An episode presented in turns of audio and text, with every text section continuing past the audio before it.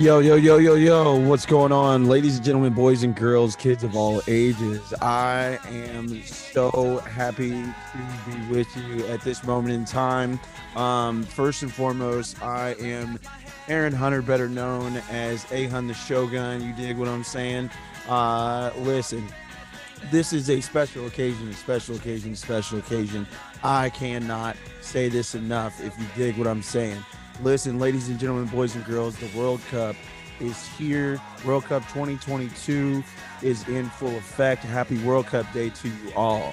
I wanted to bring back the Shogun Soccer Sit Down, of course, because we have 17 days of soccer, football, better as they call it. You dig? But before anything, let me go ahead and get into the intro for real, and do this right. Am I the meanest? Sure enough. Am I the prettiest? Sure enough. Am I the baddest mofo mo down around this town? Sure enough. Well, who am I? Sure enough. Who am I? Sure enough. I can't hear you. Sure enough. Shogun. All right, let's do it. 800 number one Shogun, number one rule in the universe, ladies and gentlemen, boys and girls, is to protect your neck at all times. Otherwise, I'm coming through with the guillotine, chopping it off clean. You dig what I'm saying? The Jose Epibachi chef always got the grill on high, letting all this fly. Listen, Pablo Baldini, you dig what I'm saying? Slide tackling anybody into the fourth row that's got my ball. And it's not a foul because I got ball first. Okay, contact sport. I just need you to understand, if I'm getting the ball and I also get your ankle, oops, is a clean tackle. You dig what I'm saying? Pele with the AK, letting that whole thing spray. I like to place my shots in the upper 90 because that's what I like to do. You dig what I'm saying? Okay, Petty Pie May all the way. I ain't got too much to say. I just need you to know I'm very formidable in all things in petty disciplines. Okay, you dig? Yeah, we're gonna be real petty. Listen, first and foremost, we're here. You know it, you love it. The 113 time reigning pettyweight champion of the world. Ladies and gentlemen, you know me, you love me. All I really need you to do is understand who I be. It's your boy Petty Gordo. Petty Guerrero, excuse me, in the building. DJ, hit my drop, please. Okay.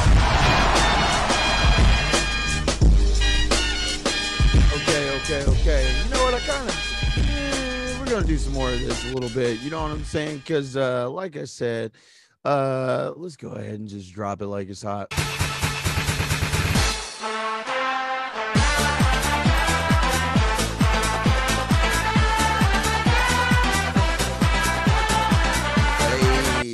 Dig what I'm saying? Need a little pick me up if you dig.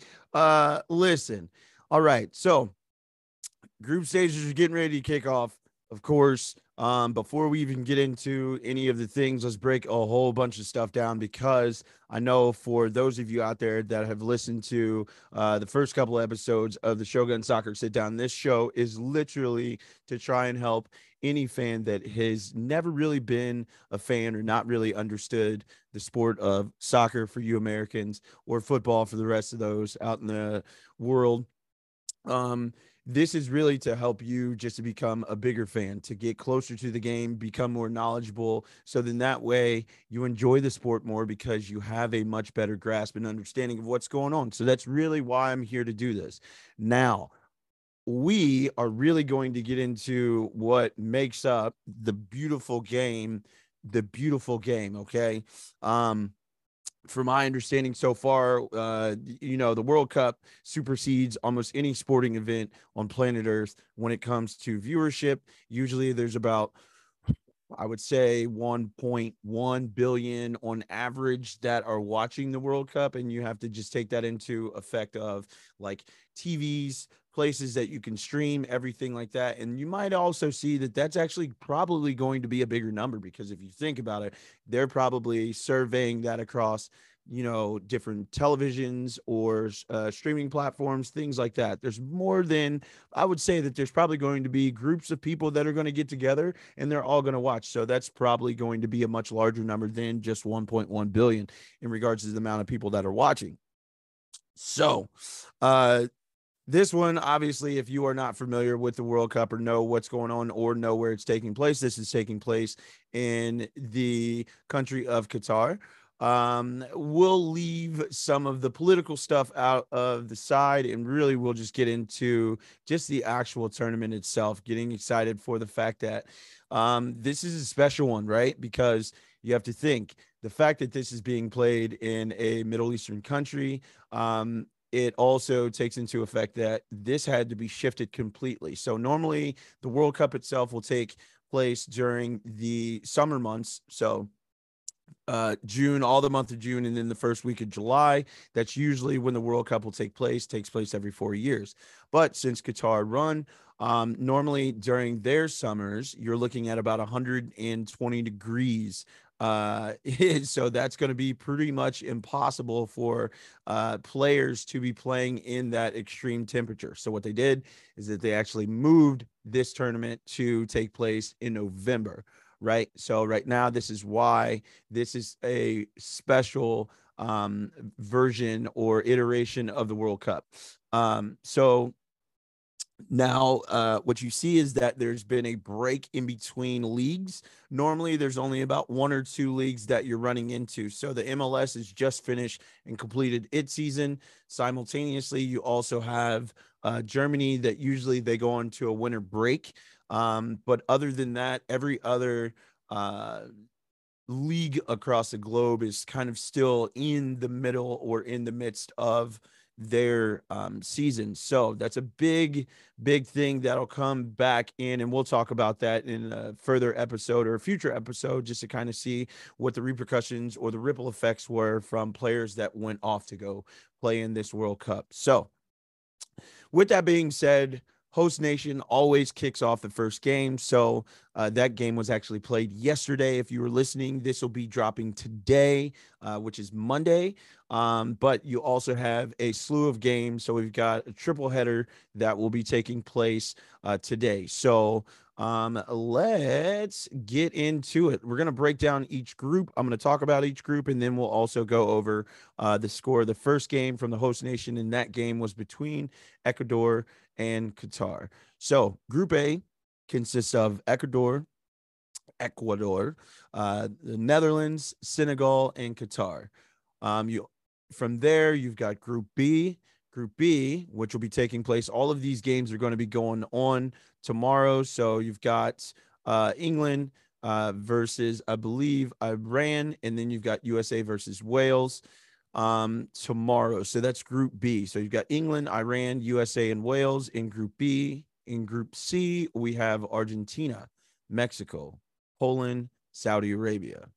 Group D, we have Australia, Denmark, France, and Tunisia. And you know what? Let me do you guys a solid here, because I do want to try and put a visual up of this. So give me one quick second. I'll go back through all of this with you. But I want to at least give you guys a visual. So this way you can actually see what's going on, and you can really take into account what we are getting a chance to see, right? All right. So let's go back through. Okay. So like I said, we've got Group A, Ecuador, Netherlands, Senegal, Qatar. Group B, England, Iran, USA, Wales. Group C, we've got Argentina, Mexico, Poland, Saudi Arabia. Group D, where we caught up to before we switched over. So we've got Australia, Denmark, France, and Tunisia. In Group E, we have Costa Rica, Germany, Japan, and Spain. In Group F, we've got Belgium, Canada, Croatia, Morocco. And Group G, we've got Brazil, Cameroon, Serbia, and Switzerland. And Group H, which is the final group that we have Ghana, South Korea, Portugal, and Uruguay. Okay, so now that we've gone through all of this, we're going to kind of backtrack and really kind of go through some of the things in regards to what we're, or at least what I would maybe give you my World Cup picks, or at least group picks, because I won't really decide. I think it's still too early for me to definitively I can give you my favorites, but I can't tell you who I think is actually going to win, because it's just you don't know. And there's so much that's happening and so much that's going on. So I'm going to break a lot of what's going on down. So far, so like I said, there's only been one game that's been played, and that was with host nation Qatar versus Ecuador. So that game ended in 2-0 scoreline, with the double being scored by Enner Valencia. So he is the captain, and I believe he is now the all-time leading goal scorer for Ecuador. But already there were some questionable calls with VAR. So initially Ecuador scored the first goal, and after a ruling from VAR, they had ruled the goal to be offsides. Now, I can tell you like this, there were two defenders that were already ahead of him, or at least closer to the keeper. So if you're not familiar, for those of you out there trying to figure out offsides, what happens is that an attacking player has to be at least on par or even in line with the final or last defender before the keeper. So let's say if I am here, right? So if I am closer to my goal than to my opponent's goal, and I still have a defender in front of me, or at least on line with me, then I am considered onsides. But if I am in a space, even if it's a minute space, right? So my arm can be further forward in regards to where I am positionally on the field. And if I'm closer, or if I have a body part or something like that, that's closer to the keeper than that last defender, then that's where I'm considered offside. So it was a really questionable call. You can go look at the screenshots. They're going to be replaying a lot of these games. For any of you American viewers that are wanting to watch the games, Fox will be broadcasting a lot of these. So you'll probably see them on Fox or FS1 or Fox Soccer Plus. If you maybe missed the games, you'll see re-airings as well. So that's a cool thing I love about the World Cup and when it comes around, because you will always get to see the games if you didn't have a chance to catch it. And of course, this is in a different time part of the world. So, you know, a lot of these games are going to take place at much earlier broadcast times. So tomorrow, I think the first game is at 8 a.m. And then I think the following game is at 11. And then the game after that, which is USA versus Wales, is 2 p.m. So coverage will start at 1. And I will be dressed in my USA kit. You know what I'm saying? Socks and all. Got the scarf, got the hat. Everything's going. You dig? We got to make sure Uncle Sam's Army is in full effect. You dig? We out here. Okay. So staying within Group A, I honestly just don't see Qatar being able to get out of the group stages. I am a little bit apprehensive in regards to saying that they might actually get on the score sheet. I just don't see them playing against the level of competition that you have in Ecuador, which obviously they showed that, the Netherlands and Senegal. Now, one key thing to talk about within this group is the fact that Senegal is without their talisman striker, Mario Sané, because he was ruled out with injury while he was in training leading up to the World Cup. So unfortunately, he caught a knock during training, and he was initially still ruled to be with the team just because he's that important of a player for them. And then it was announced probably not even a few hours later that he would not be participating in the World Cup. Now, this is essential, and this is a very common theme that you will see here. I can easily say, I think throughout all of these groups, there's at least one team within each group that is without a very key player for their national side. So Senegal, albeit while I did have them maybe putting in a decent run to possibly either finish second or possibly win the group. But without Sadio Mane, I just don't know, or I'm not really as familiar with their national team setup. I'm not familiar with many of the Senegalese players unless they play in one of the major 5 European leagues. I'm not very familiar with them. So no matter what, I would still say that all three of the teams outside of the host team are going to at least give each other a little bit of trouble. The one thing you have to keep in mind too, right? So far as you see here, we've got Ecuador, who is at the top of the group because they have one game already played and they have a win, and they also have 2 goals for. So let's say if we're looking at points scored, again, if you've listened to previous episodes of the Shogun Soccer Sit Down, it's almost the same as like the Champions League group stages. So, you know, when you're in your groups, then you are playing pseudo for points, but wins are very important. But then if you get to a point that you have 2 teams that are tied on wins, then you go to goal differentiation. So usually it's going to be goals for first, and then it's going to switch for goals conceded. So there is that. Now, on to Group B, yeah? Well, wait. Excuse me. Let me do this. So let me at least pick who I think might end up coming out of Group A. Now, I am always going to have an affinity for the Netherlands, just from my time working with a lot of Dutch coaches at Midwest Soccer Academy, if you're familiar. Midwest Soccer Academy is an academy that is usually run during the summer, or at least was. It's been a while since I've worked alongside them, but originally when I was working with them, it was known as the Dutch Touch. But there were a lot of Dutch influences, Dutch coaches, Dutch systems, a lot of things there. So that's really how I got my start into coaching. But that's also why I have such an affinity for the Netherlands. So I'm going to say that Ecuador and the Netherlands are probably my 2 favorites. I don't know where they're going to finish. I think if I were to go out on a limb, I'd probably say the Netherlands could end up being first in the group. I also think Ecuador, but I know that African teams seem to give a lot of South American teams fits. So that's still that question mark, or it's up in the air for Senegal. So it's going to be a 3-horse race for 2 spots. And sorry to say, Qatar, you just got to get knocked out. Now, maybe I'm just being petty, but to be quite honest, I don't think Qatar should be hosting this World Cup.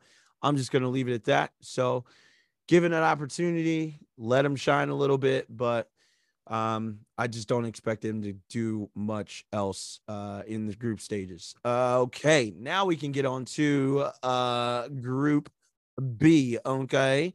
Yeah, mate. So let's do it. I'm ready. Oh, yes! Boy, oh, boy. I have been ready and waiting. So like most American fans, right, we are really kind of dealing with the fact that, you know, we didn't qualify for the last World Cup. So it left a really bitter taste in the mouth of most of the American Outlaws and Uncle Sam's Army, all of the American national or U.S. men's national team fans. We really started to see a lot of growth. So if you go back, you have to, the last time that we were in a World Cup, we were under the tutelage, I believe, of Jürgen Klinsmann. That didn't work out so well. And there was a really big shift in the way that, like, the national team setup was. There's also a really big gap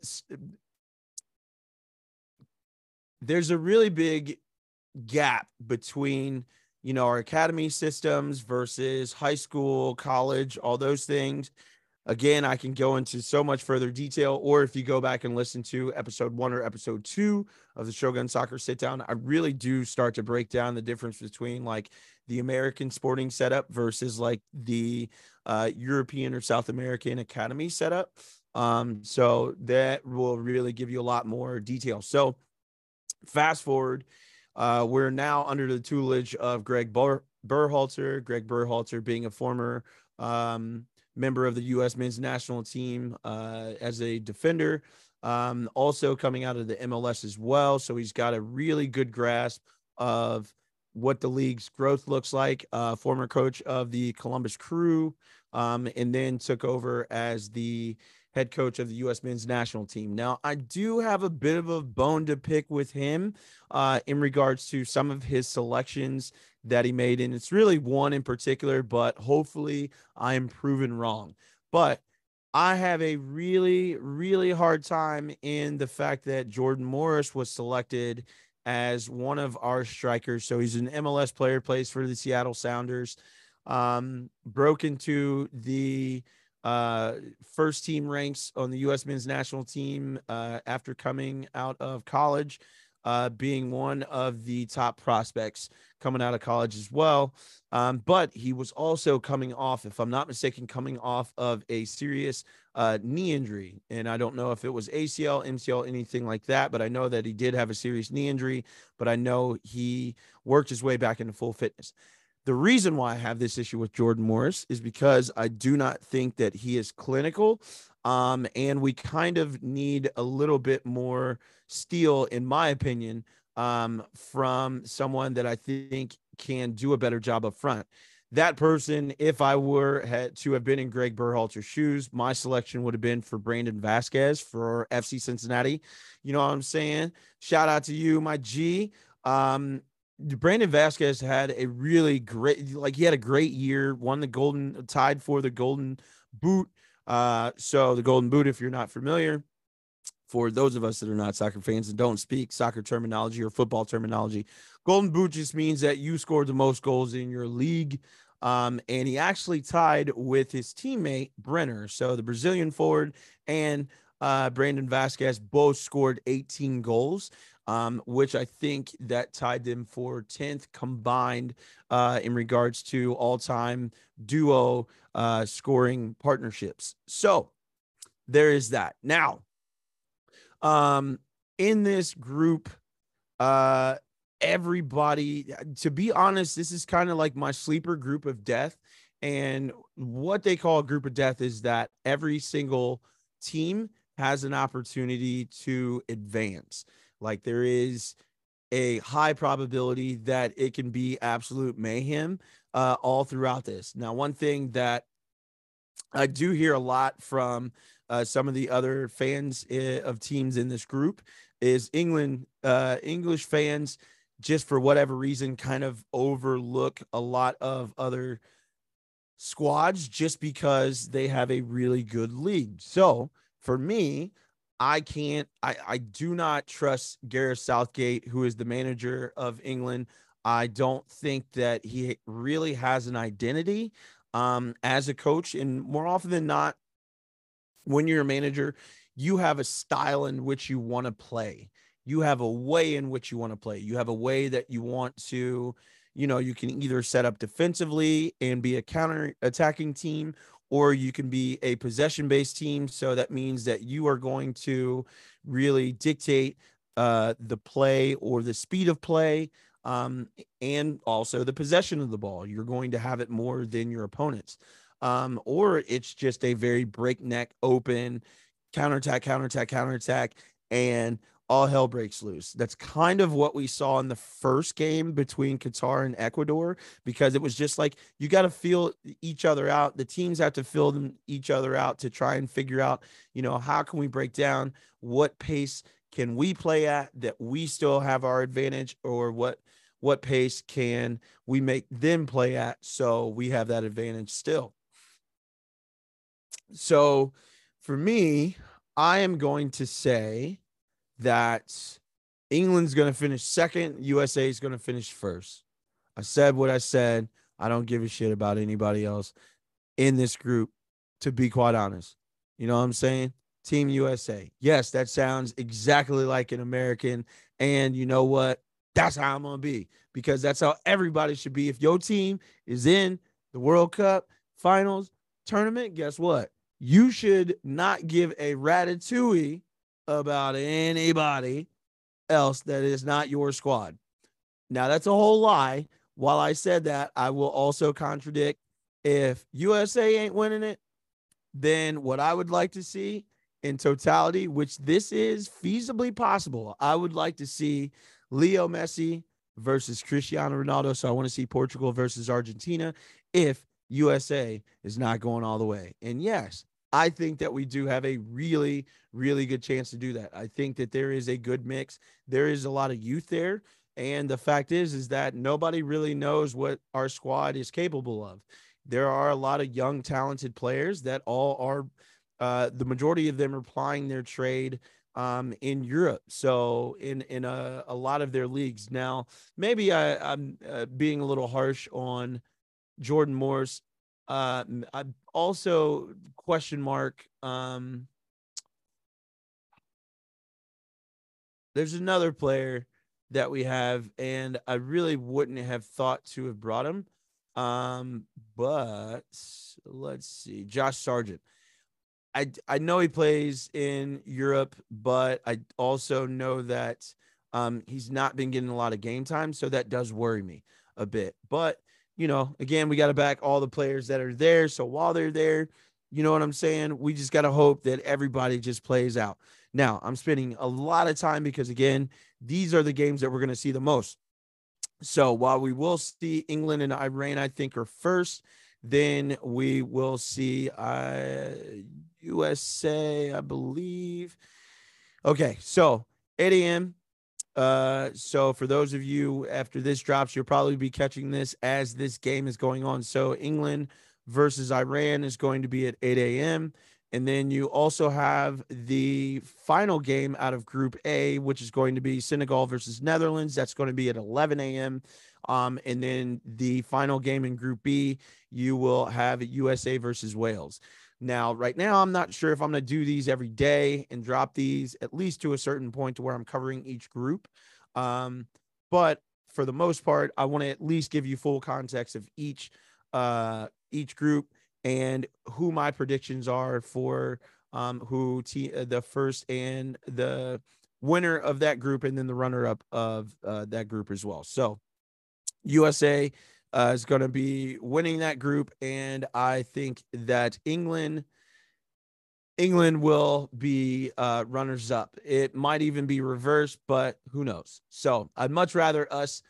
And the reason why I say this, for those that are not familiar with the World Cup, don't know why it's important for you to win your group, is because you're more than likely to have home field advantage in regards to, you know, kits, where you are, different things like that. But that also, it's really the most important, because you don't want to be a runner-up in a group and then come up against a strong squad that could potentially knock you out and or make your pathway more difficult to move through the tournament in advance. So there's that.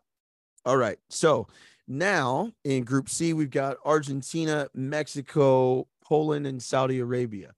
I can already kind of tell you right now the way that you see it, I think that you are probably going to end up with Argentina winning Group C and Mexico being runners-up. I do think that the dark horse of this group is actually Poland, but Saudi Arabia does put together a really good squad, and they perform pretty well in World Cup tournaments.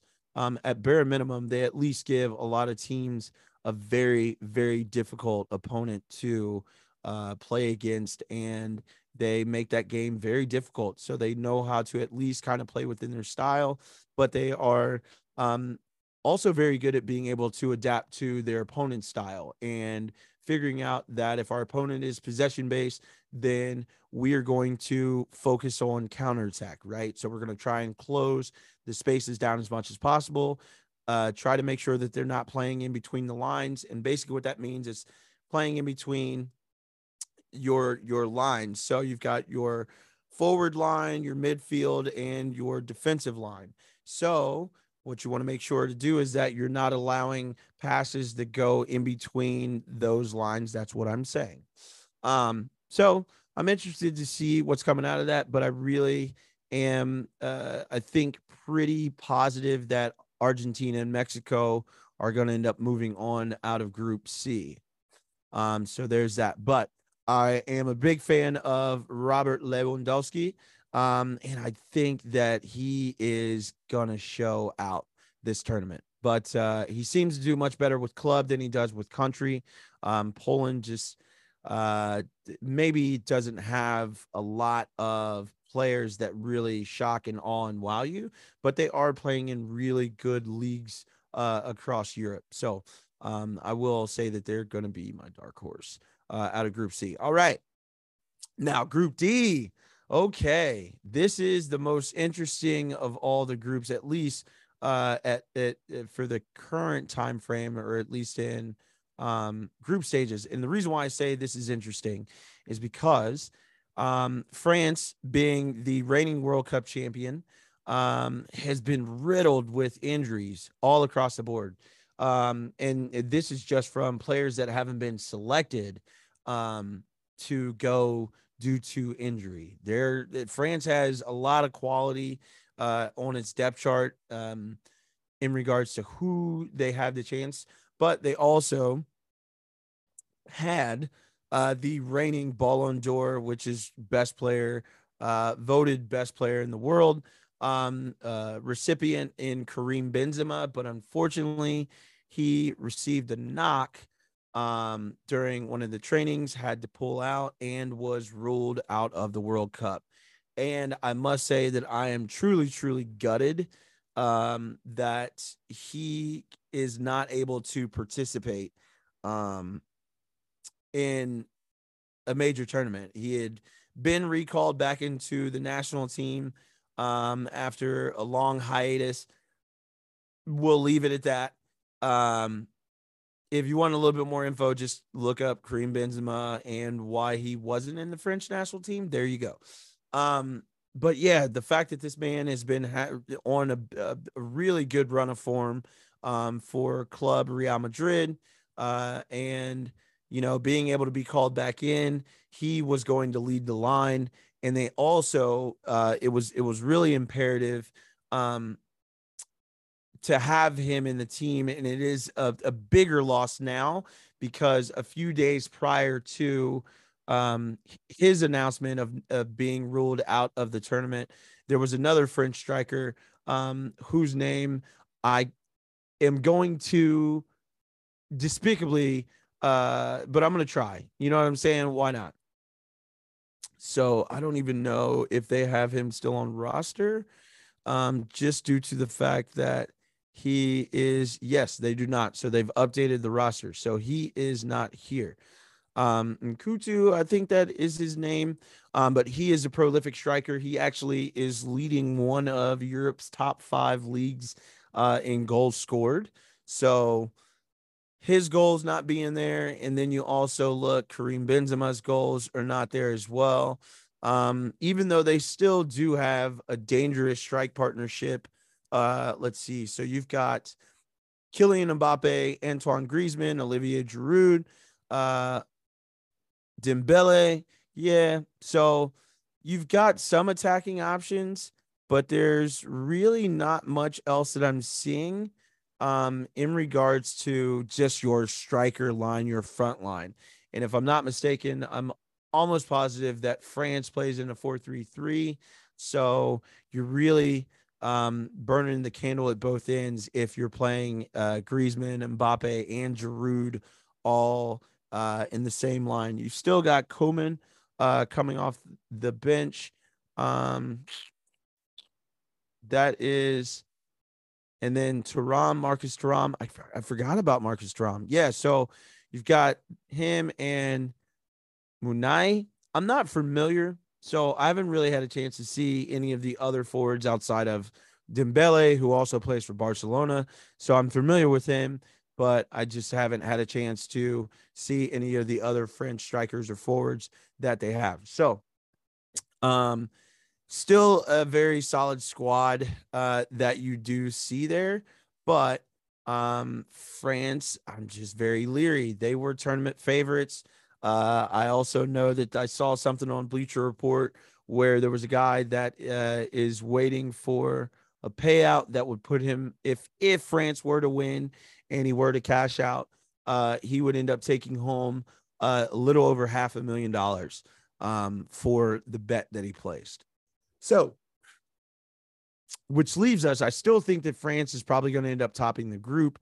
I just don't think that Tunisia is strong enough, but that leaves Denmark, which has a pretty decent squad, and Australia. Now, let's see who is on Denmark that I am familiar with.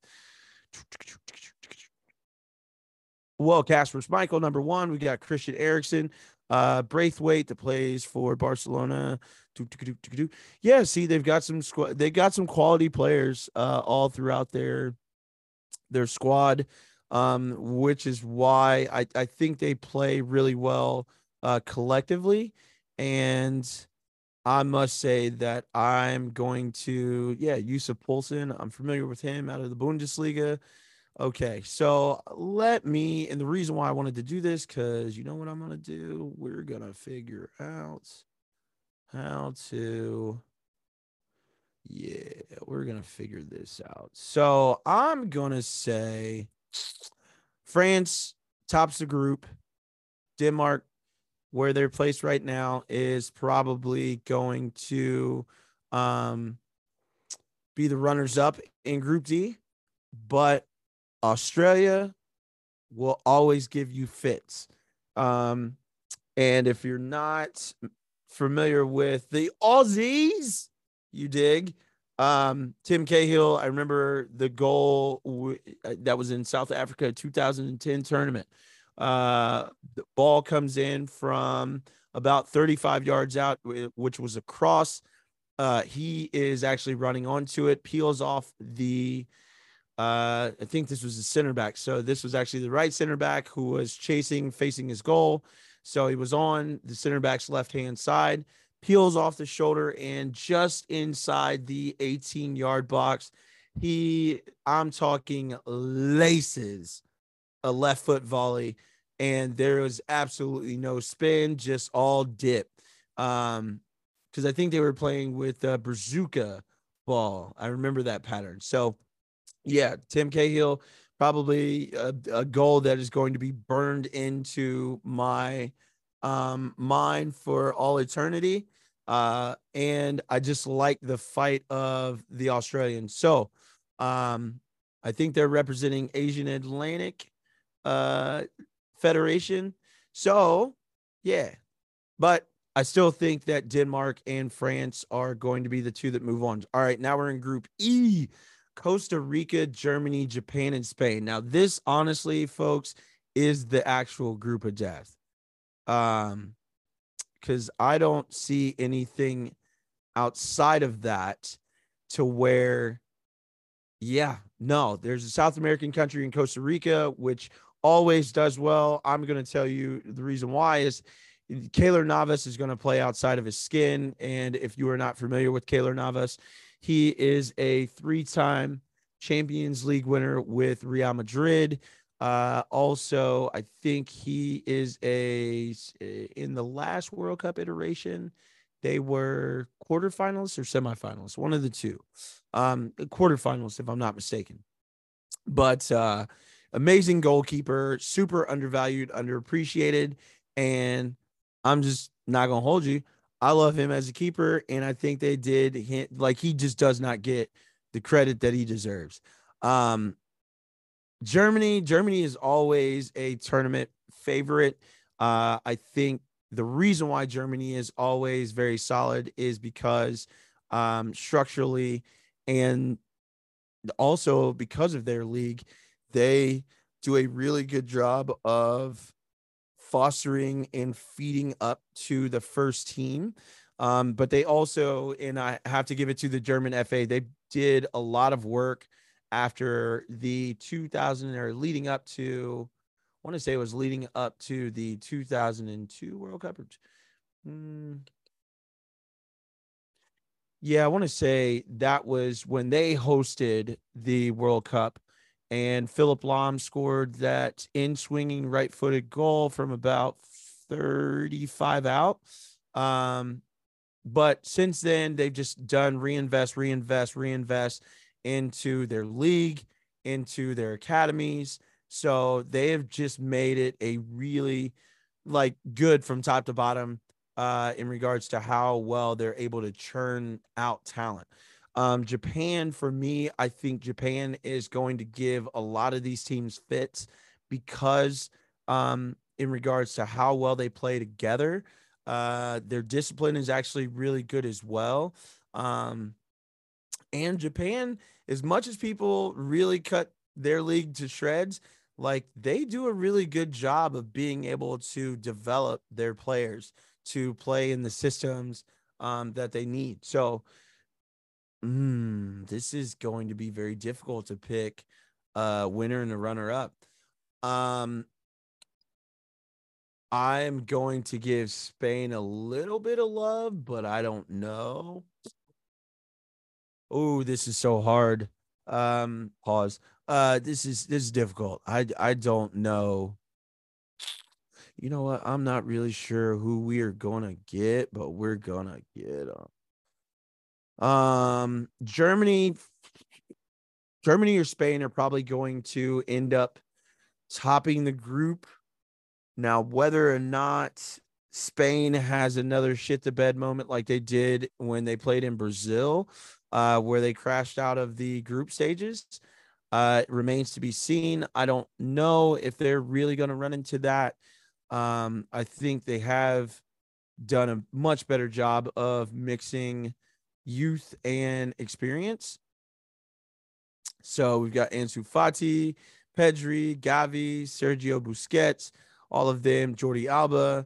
Holy crap. We got Blotted coming from Barcelona. You're going to have a really big contingent of Real Madrid, Barcelona. That's always going to be a part.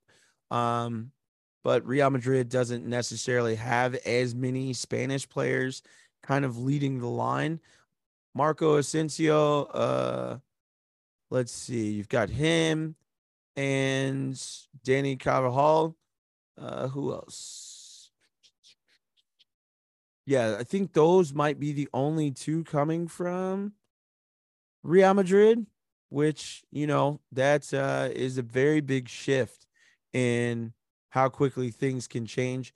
But I really still do like their squad. I just don't see a really good forward that, well, I think Fernan Torres might actually start over top of Morata, but for some reason, Morata just gets a lot of love for Spain, and I can't tell you why. I don't think he's very prolific. There's not really anything that he does that makes you want to write home to your family about. So yeah, no, I don't know. I don't think I see it. But I am still giving Spain. I'm going to say that Germany's probably going to end up winning this group with Spain coming in second. Now, I will maybe switch Japan, but I think Japan could surprise a lot of people, and they do have the potential to actually end up winning the group. So I'm going to just leave it like that. All right, now Group F. Let's keep it pushing. Group F, we've got Belgium, Canada, Croatia, and Morocco.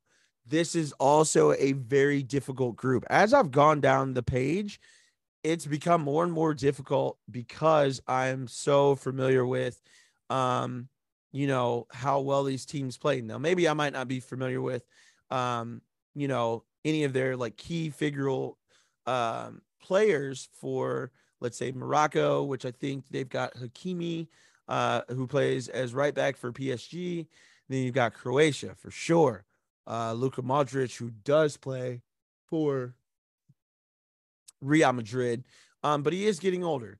Luka Modric he is a former recipient of the Ballon d'Or,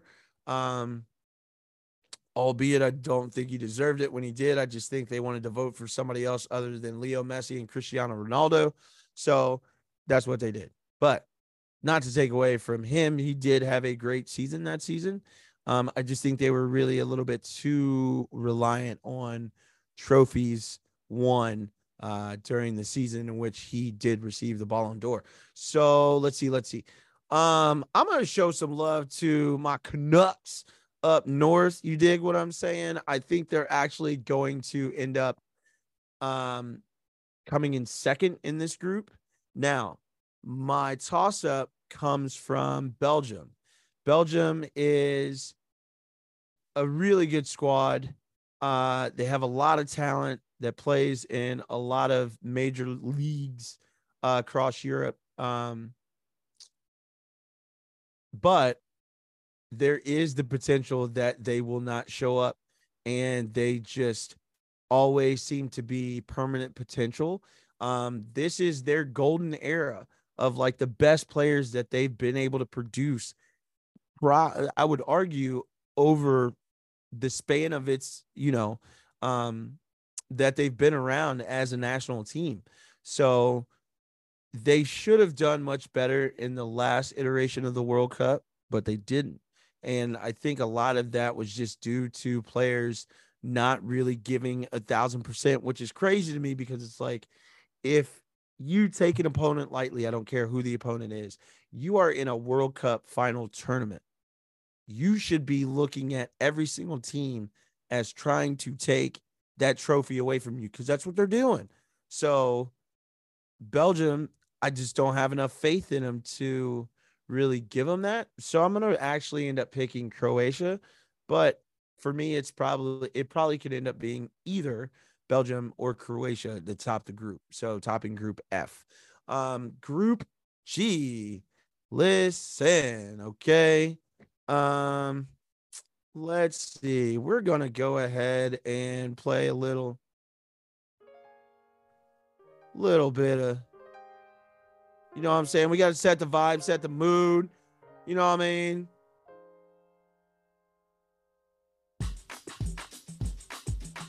Hey, let's go.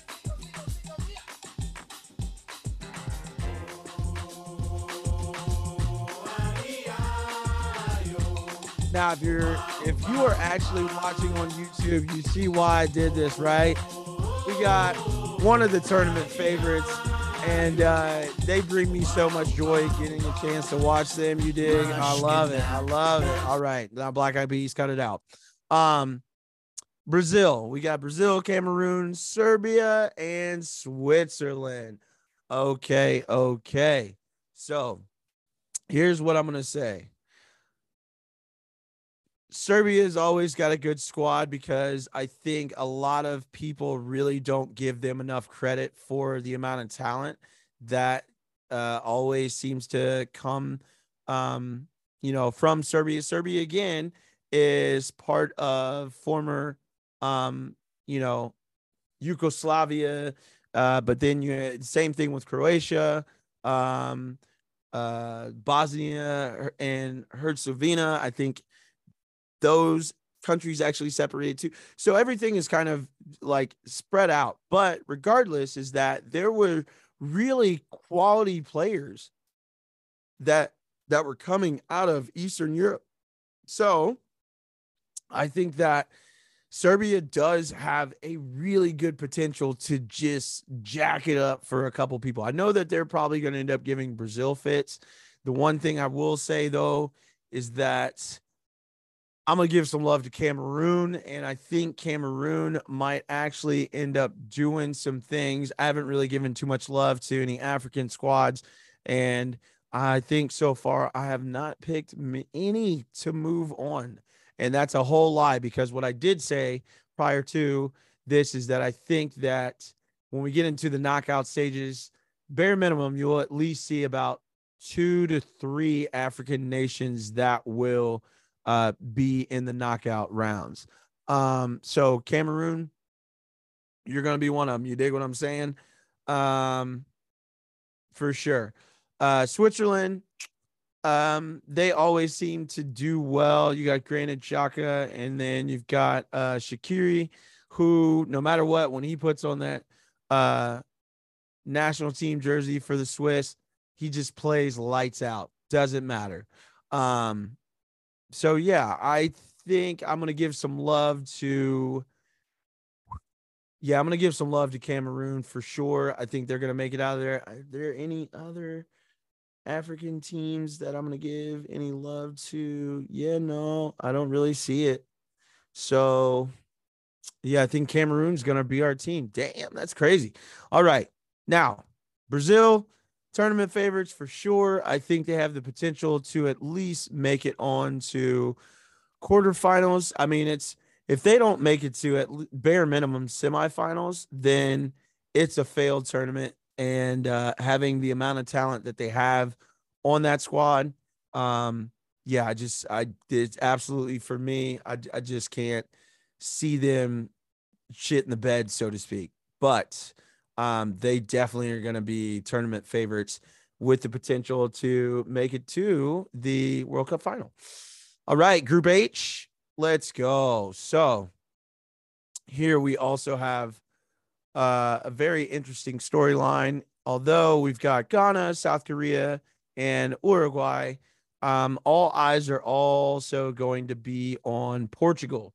And the reasons why almost have a lot to do, more to do with off the field than on the field. So if you've lived under a rock for however long and you are not familiar with a gentleman by the name of Cristiano Ronaldo, he just so happens to be the captain for Portugal. But a lot of speculation and BS was just kind of swirling around him leading into folks going to the World Cup.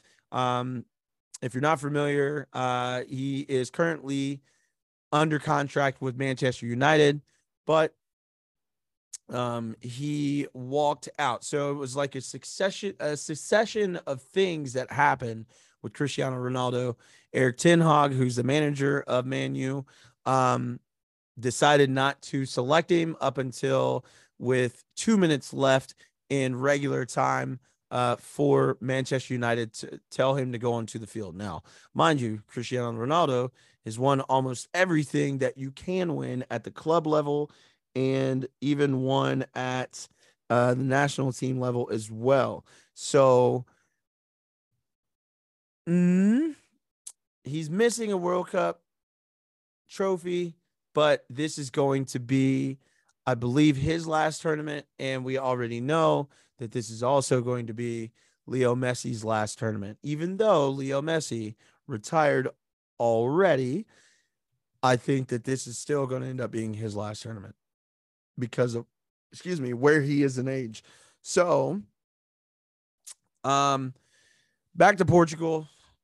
I think that Portugal is going to end up coming out of this, but what I don't know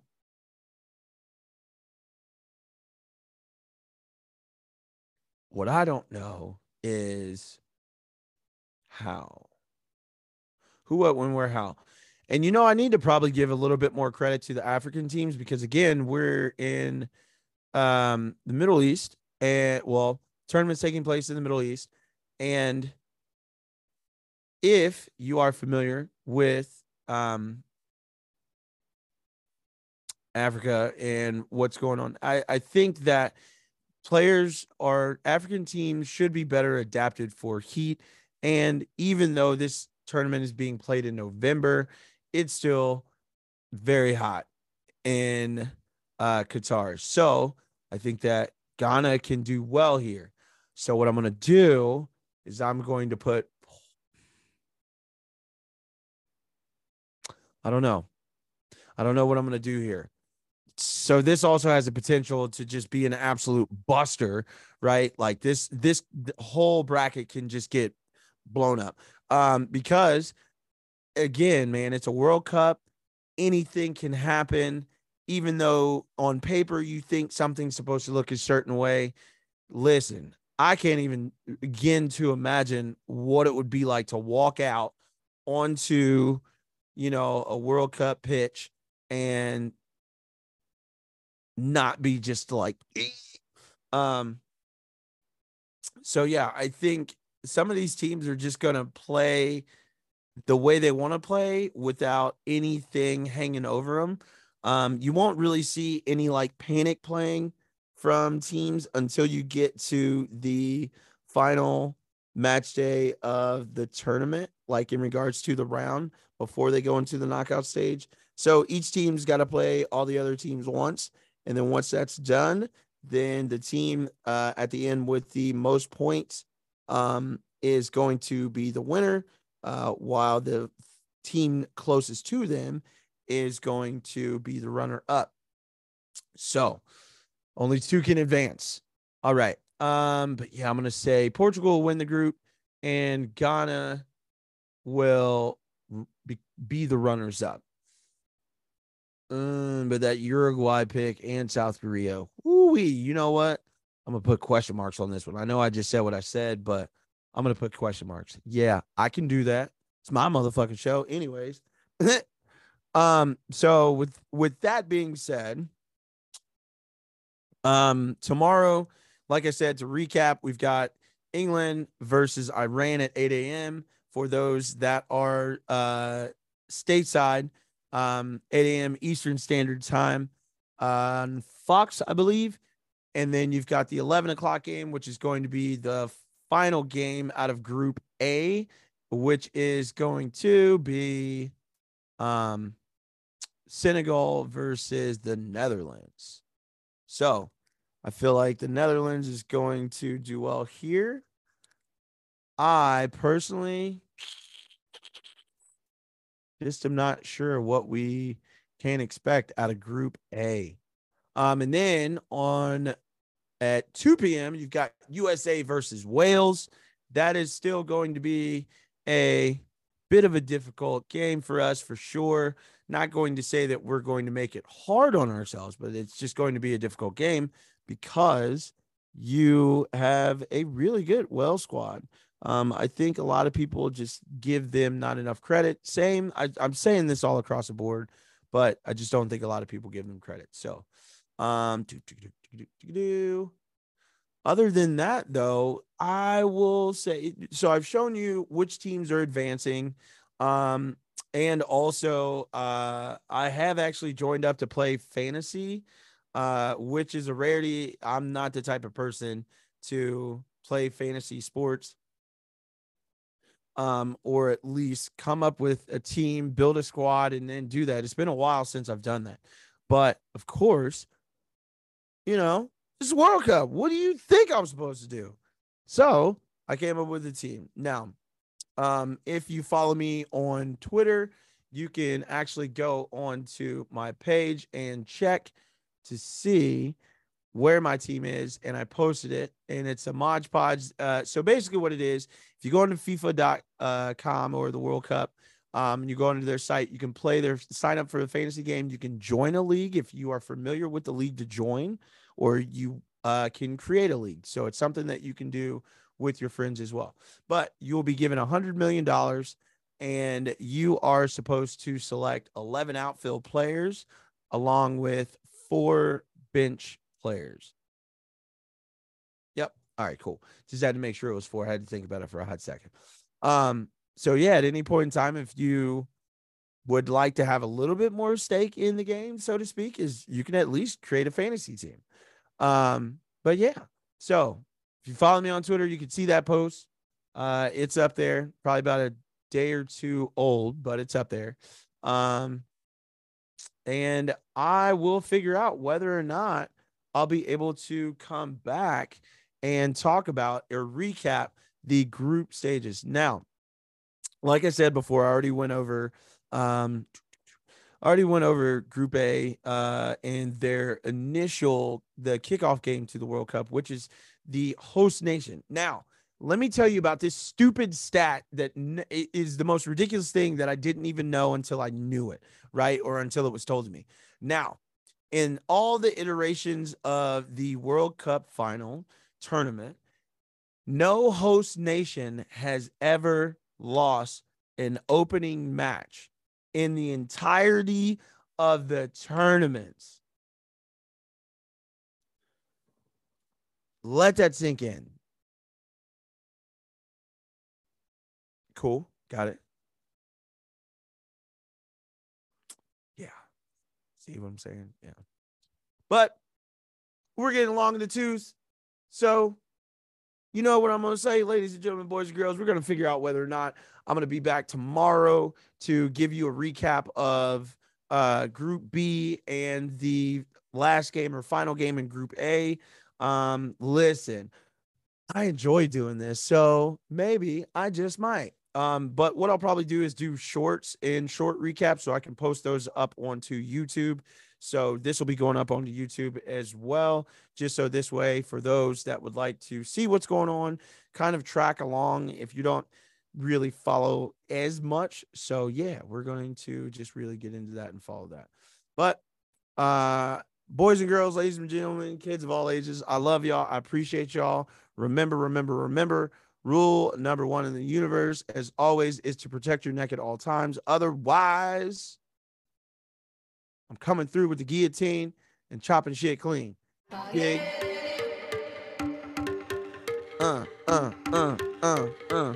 Appreciate y'all. Love y'all. I hope you all enjoy tomorrow's or today's games. When you hear this, when you watch, I hope you enjoy this entire tournament. Dig what I'm saying? I hope you guys sincerely enjoy this entire tournament. I hope you get a chance to really see the love and joy. If you are anywhere, go check out a watch party for sure. Have people over if you can. If you are anywhere close by me, there are a bunch of different places that are having watch parties everywhere. If you have questions, I can help you find a place to go watch it. And if you need to, I can help you find a team. If you don't have a team to root for, I can help you find a team to root for, okay? Love y'all. Appreciate y'all. Thank you guys for tuning in to the Shogun Soccer Sit Down. I am your host, as always, Aaron Hunter, better known as A-Hunter, the #1 Shogun. You dig what I'm saying? Appreciate you, appreciate you, appreciate you. Love you. Go watch these games. Go enjoy this beautiful game. Until we meet again, I'll holler at y'all later.